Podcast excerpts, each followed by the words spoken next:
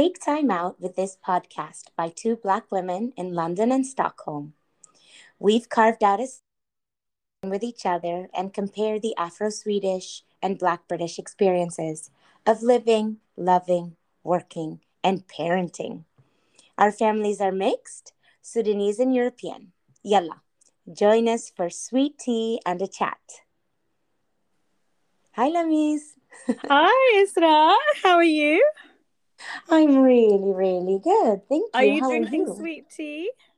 It's uh, on its way. the kettle has boiled. okay. The kettle is hot. Mm-hmm. Um, yeah, well, really nice to hear you say that intro um, because I feel like it's been a long time coming that we thought we should try and share some of our experiences. Um, because I I listen to a lot of podcasts and I feel like a lot of this stuff is missing. I hear you on that point. Um, there's so much to work with in terms of like um, parenting, relationship, uh, uh, coaching in general, minority stress, even. Um, minority stress. We have some minority stress to discuss. yes, we do. It's it's really it's beyond the buzzword. Um, it's actually taking shape as a, a like a formal public discussion here yeah. in Sweden. Um, and I still feel this experience as a Sudanese woman uh, married to a European man I feel like I don't have enough of a reference library. Like I'm still doing things the first time round and not finding any kind of comparative references. So yeah. our podcast uh, hopefully will serve as as a reference for both of us and for others who are either interested in this experience or already in it. Yeah, I think I, I I agree completely, and I also think um, we've got quite a lot going on, right? Like we have language stuff to think about within our families. Um, we have cultural stuff, and we're in different places ourselves as our as are probably people listening to this. So, for example, maybe we just locate ourselves a little bit. Like we we both sort of have Sudanese heritage, um, and but both grew up largely not in Sudan, um, and both married people who are not Sudanese, and it's kind of it's not a simple situation. Oh, it, simple doesn't come anywhere close.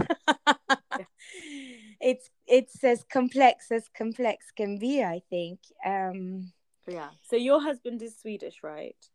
Yes, my husband yeah. is Swedish. And my husband is English.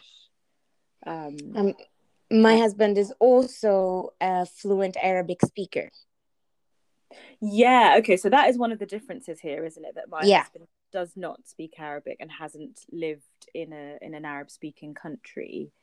Um and we're yeah, we're in London.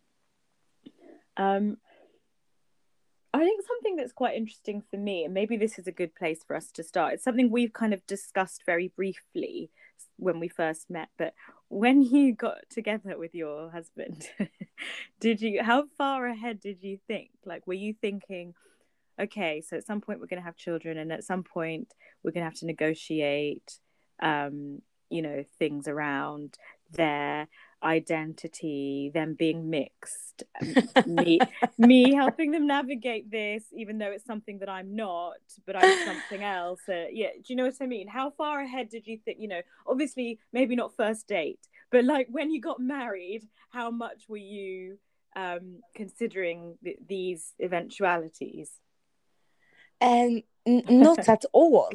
Um, I really like how I said eventualities. Like that's another word for our children.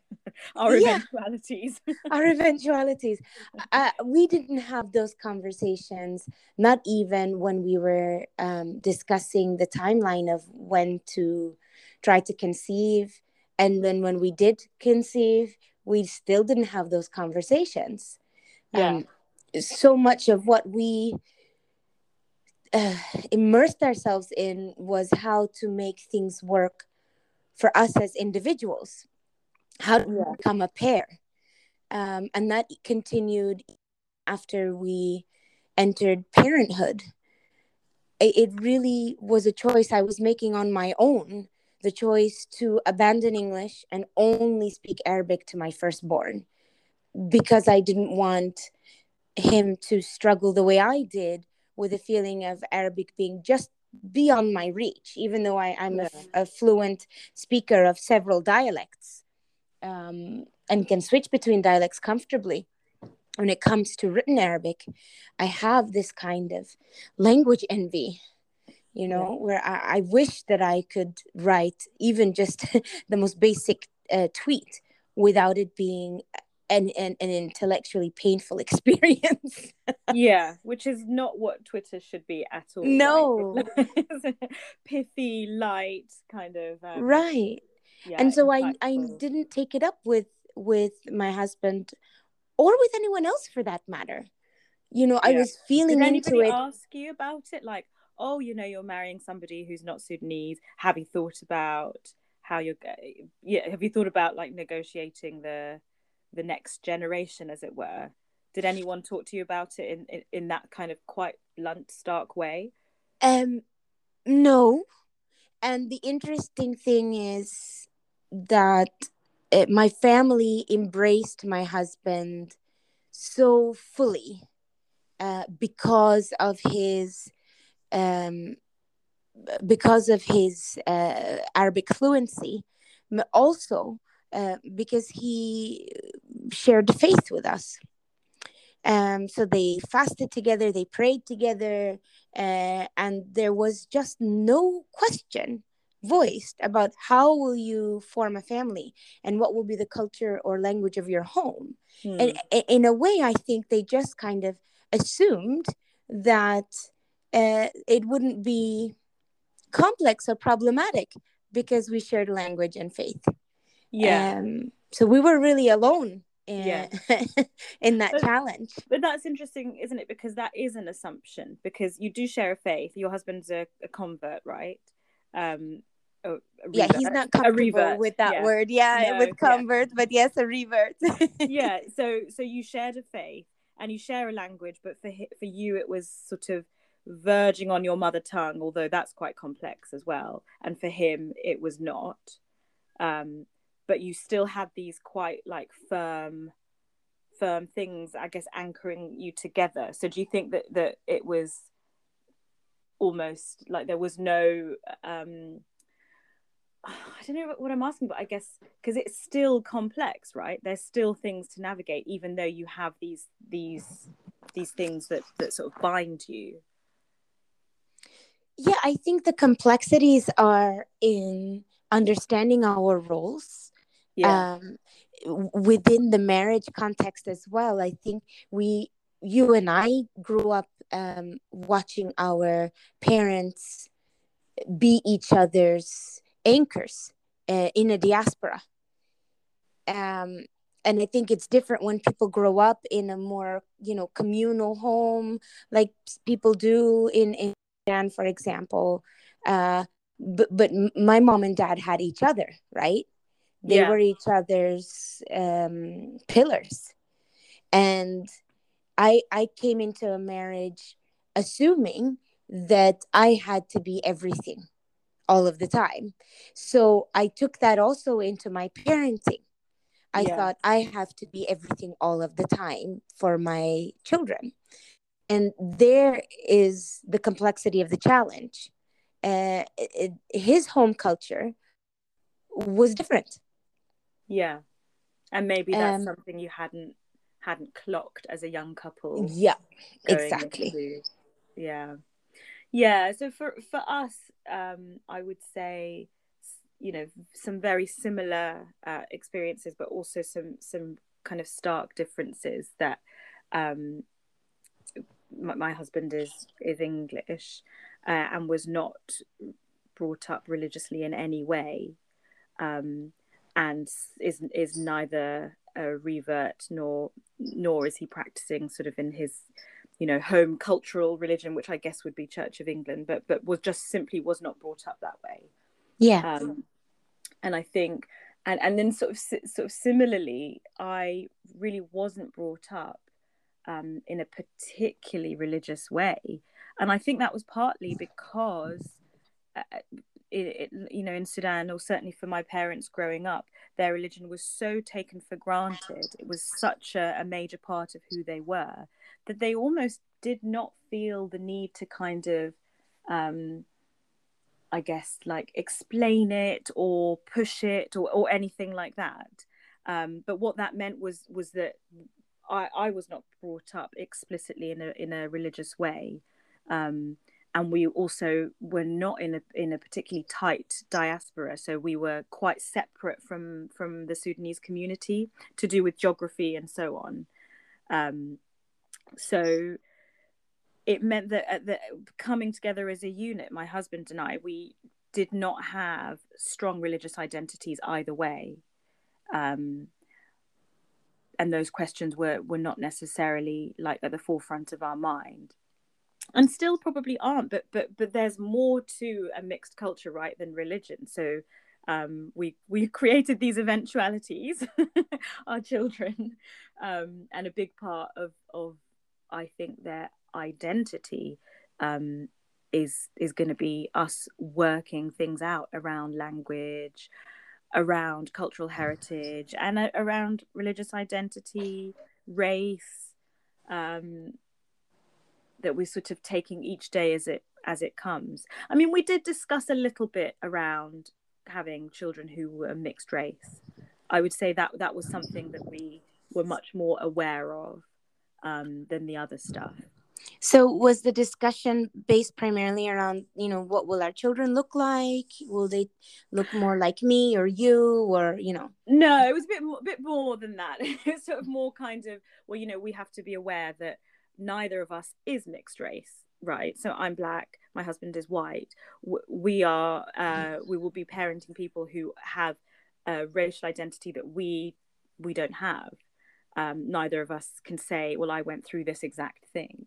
Right. Um, so we kind of talked a lot about how important it, it, it would be to to be really open with with children about that and and we we were very um, deliberate about the kind of books that we had like children's books that we had um, that you know they were kind of super diverse so that the kids might see themselves represented um, which is something certainly as I grew up, I, I didn't see many like black, brown, mixed children um, in in in as, as characters either in books or sort of stories or, or, things that I watched.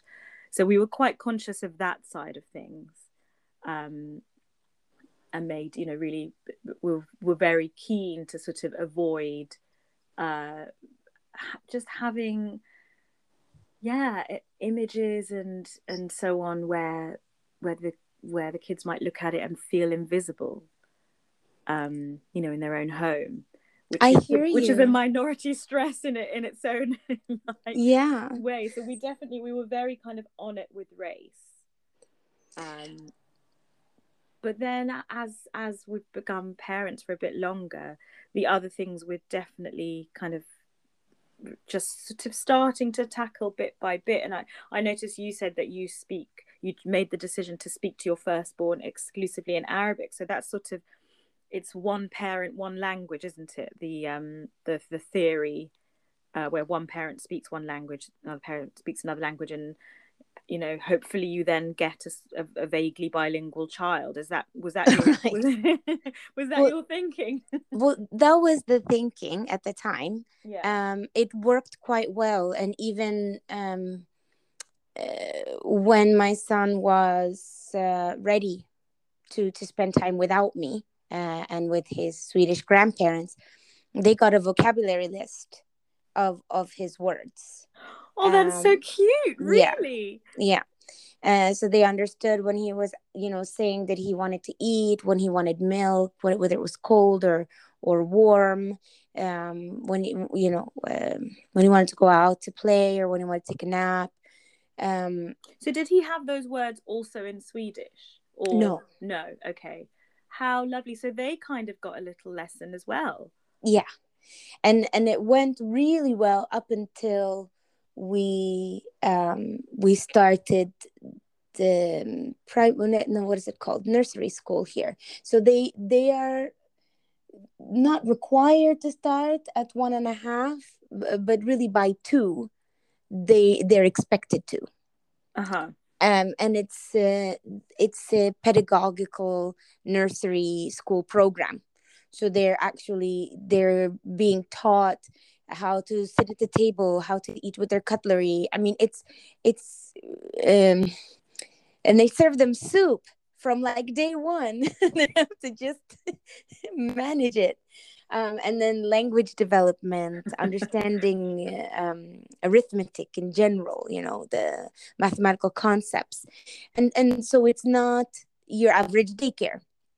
Um, and the idea is that from age two they really should be enrolled in these um, local nurseries and uh, spend some hours there every week. And then the swedish started to come to come in um, much more so and became the dominant language um, because he was receiving it from his father his grandparents and at the nursery school. Um, in terms of race and and representation i feel like our generation Lamees has been really lucky in that um, we are also producing books and cartoons um, with the diversity that that feels much more like the experience we had as children uh, yeah. in real life uh, and not what we were seeing back at us in the books which was almost like a, a false mirror uh, the books were all white and then we went to the schoolyard and there were diverse kids there.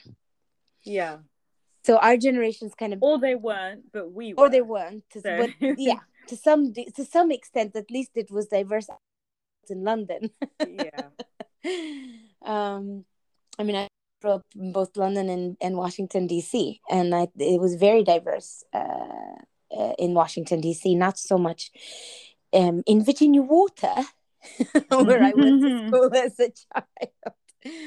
Um, but yeah, yeah so we had those books. So for me, that representation wasn't so much an issue. And the nursery schools we we chose were also mixed. There was a, a diverse staff, um, but the language wasn't as easy to fix. Yeah. Uh, um, we're yeah, still, I mean, we're really still, mm, we're still working on it.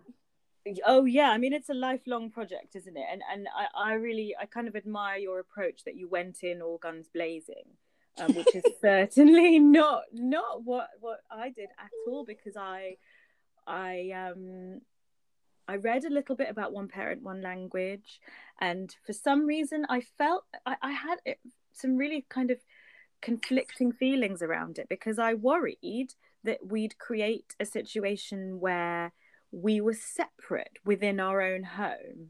Mm-hmm. Um, you know, that so we were not a unit because obviously my husband doesn't speak Arabic.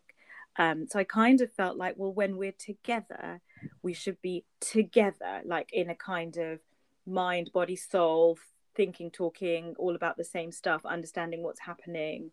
Um, and that was also kind of coupled with a, a slight like i guess lack of confidence on my part with my own arabic um and how do you describe your arabic again? You have a great expression for it. Oh yeah. Kitchen table arabic. Yes kitchen table arabic. Kitchen table arabic. So um yeah there's a lot of kitchen table talk or kitchen table uh, utensils and things you might have at the kitchen table or or kind of instructions that I feel very fairly comfortable with in terms of Sudanese dialect.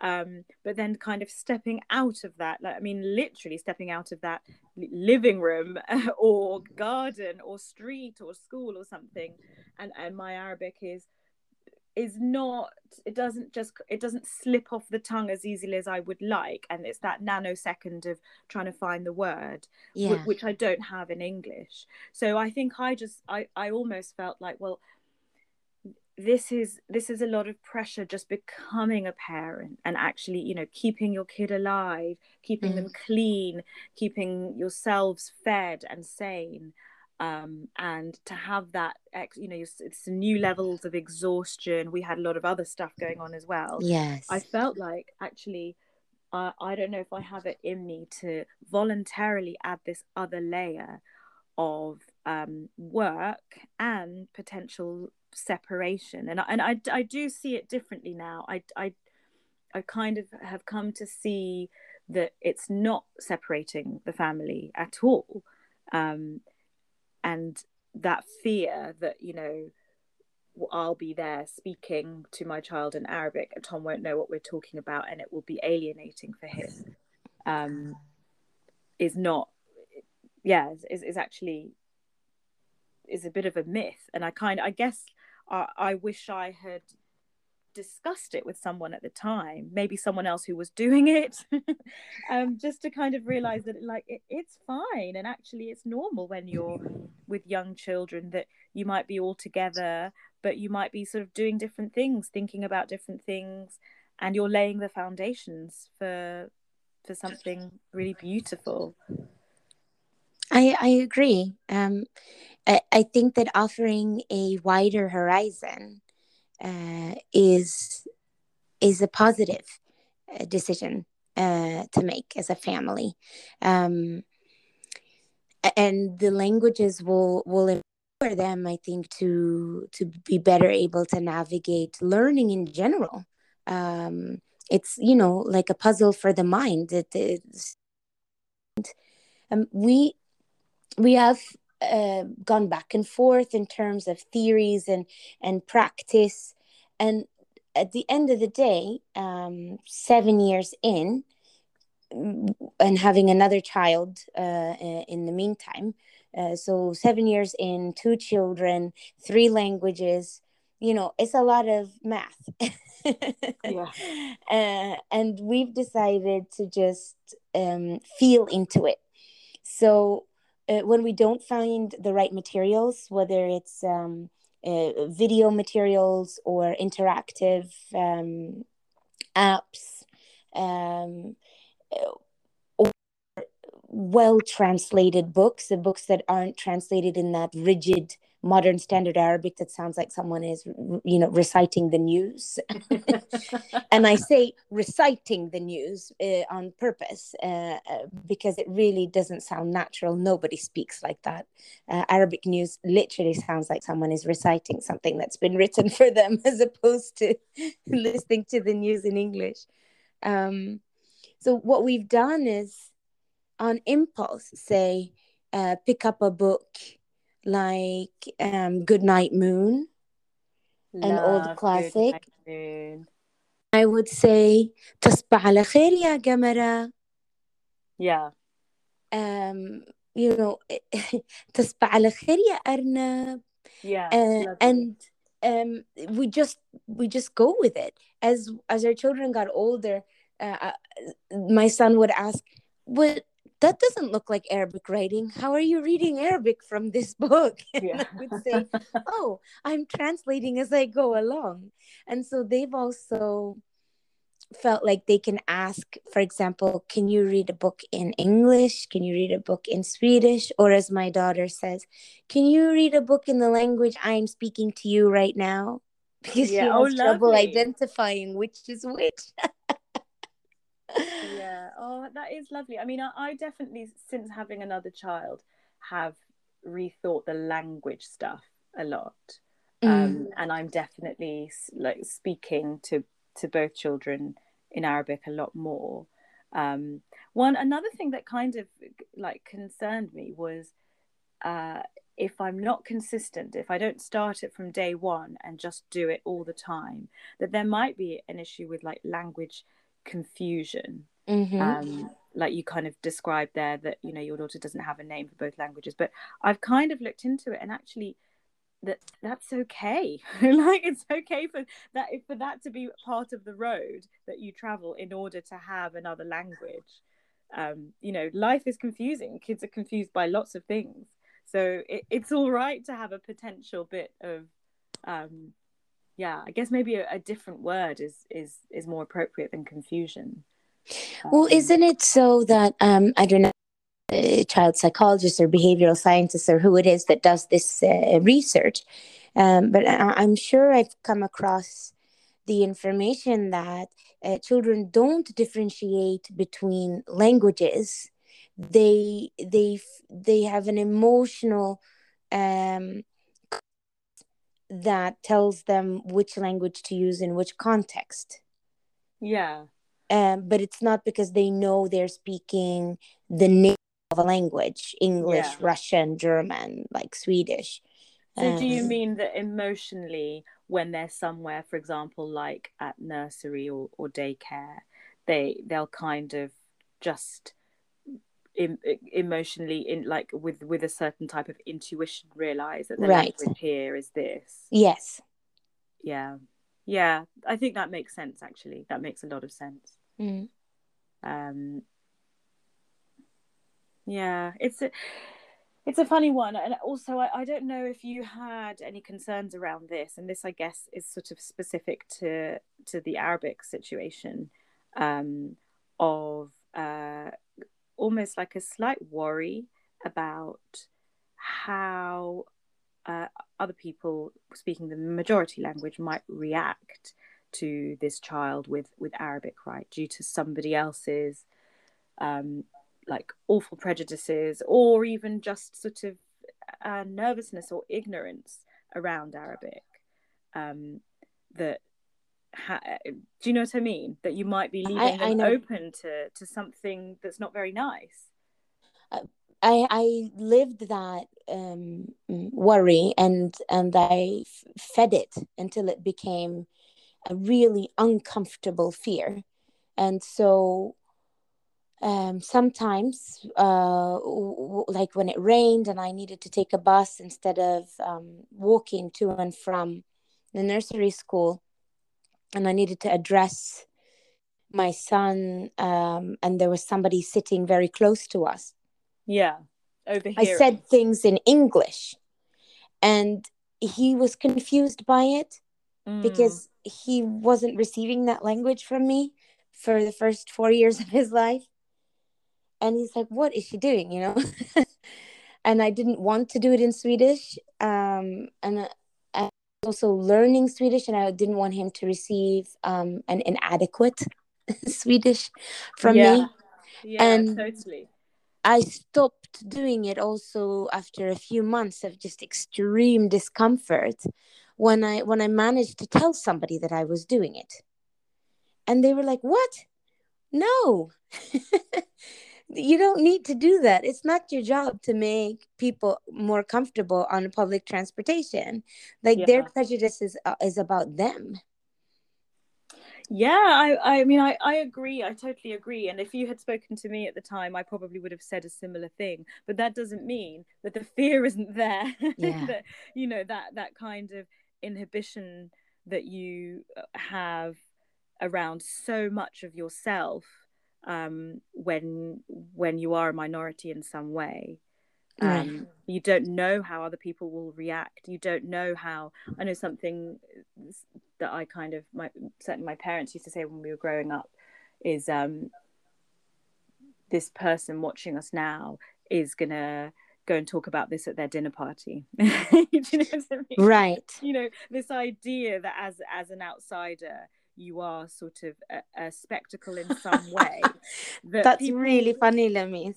I funny, said exactly it? that last weekend you to my it. friend. We were out on a walk with our children by their new summer home uh, in the archipelago here in Stockholm, so on the water. And this this uh, group of uh, older couples walked past, really taking us in uh, two mixed race couples yeah. and four children running about, uh, some on bicycles. And I said to her, Oh, the conversation at dinner will be you know look at these swedish men and their and their imported wives yeah. And foreign wives and then not even foreign imported wives and then her husband said no no they will be trying to figure out which of us are in a couple together and how we manage to get the kids the, the conversation is well advanced in 2021 he said. Yeah they will they'll sing. So which do you think the one pushing the buggy is married to the one that was chasing the one in the coat or do you think yeah. Exactly or were the were the gentlemen together and the yeah, ladies well, together or was it you know? Yeah. so yeah that that is very much present in my immigrant mind. Oh look they're going home to talk about about us at dinner yeah um, and so and i think it kind of being aware of our hyper visibility is a lot. Yeah um, hyper visibility wow and for that to be our hyper like you know whatever it would be with language our hyper orality that anything that we say um is kind of yeah it's extremely um noticeable. And right. and i think it takes like i do consider myself in lots of ways quite strong but i think it takes a certain strength to to literally not care. Just be like i'm going to be here i'm going to be me i'm going to be talking. You might not understand it and you might associate it with lots of really negative scary things but that's just going to have to be your experience today and i and yeah. i'm and i'm okay with that. And also that horrible phrase like, and, and i don't care. Um, i'm not bothered not nice. yeah i'm not bothered but it, it's, it's sort of not nice because you have this idea you know certainly be, being like or certainly for me mm. you know like an Edda being brought up sudanese you have to think right. about being polite and um, always sort of going out of your way so that people think good things about Sudanese people. Yeah. there's such a there's just a lot of pressure that you almost it's almost easier to just not open my mouth and not say to to either of my kids anything in Arabic or not sing that song in Arabic and just yeah. wait until there's nobody around us.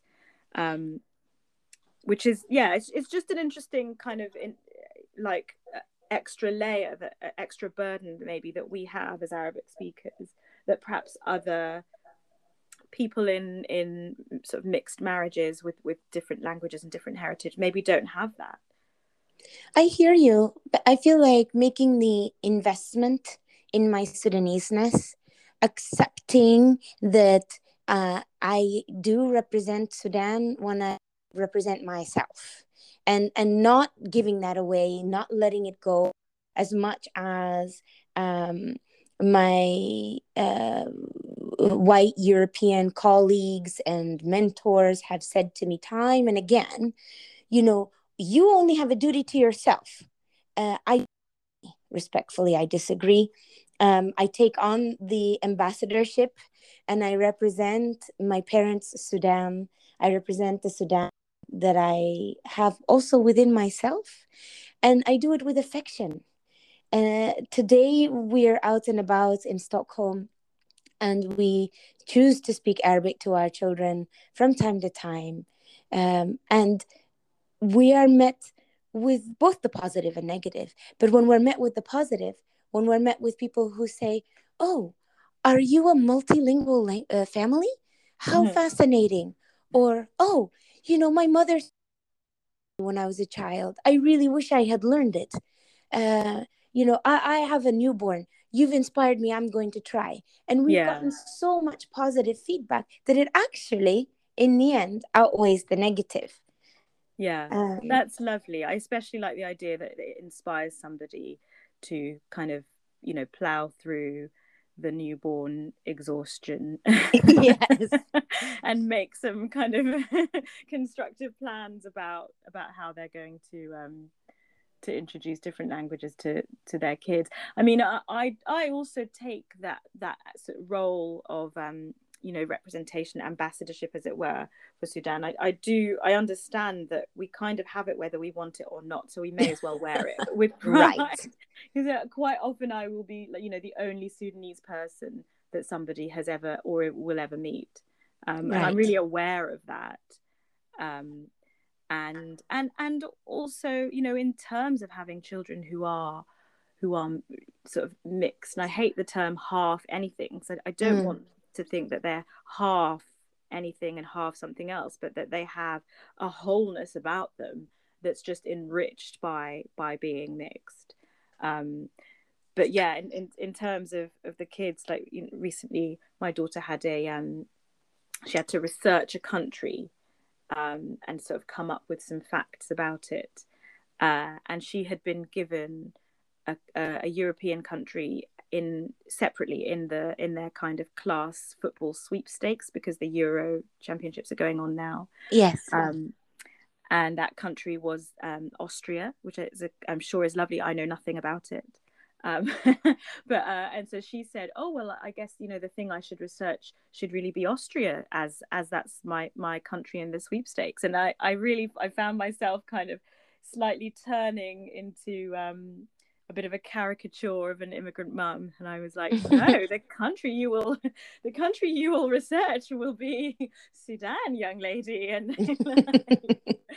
um, and yeah, I mean, ultimately, they do have uh, they're going to have a, a, strand of that burden as well, right? Um, so we may as well give it or privilege, or privilege. but I, that's what I'm saying. We may as well give it to them as a crown rather yes. than as a sort of vague, like grey splodge in the background that they're not sure about. Yeah. So Lamees, I think we're we've come to the end of our podcast for this morning. Uh, I would love to invite us back for our next podcast to talk more about this um, uh, giving our children the crown, uh, the Sudanese crown. We have some similar stories about researching countries and representation in school. Um, yeah. I, I, think it would be really lovely also to invite our listeners to send in some questions. Yeah, well, we uh, I I was thinking it would be brilliant to hear from other Sudanese people who are either embarking upon a mixed marriage um, or are sort of in one and are wondering, but but not exclusively Sudanese people, kind of anybody who is um, making a family uh, one way or another uh, and have got these other elements to to sort of consider in terms of background, culture, language, um, heritage, race. Um, I'd, I'd really love to hear from from those people, and also based on your lovely story about uh, somebody hearing you speaking Arabic to your children and, and sort of being inspired. I, I wonder if people might want to get in touch and let us know what it's like when you're public with this stuff like when you when you're out there being hyper visible mm. what kind of reactions do you get hyper visible and also hyper lingual hyper oral with your with you know people can hear you speaking different languages um yeah I, I just think that's really that's really fascinating and kind of useful to share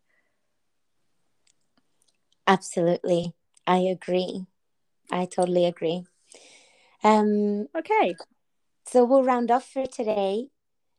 Thank you again, Lamees, for making time find to connect yeah. with your sister in Stockholm. Thank you, sister friend. Um, I think I might have that sweet tea now. Sounds good. Enjoy. okay. Until the next time. Bye, Habiba. Bye bye.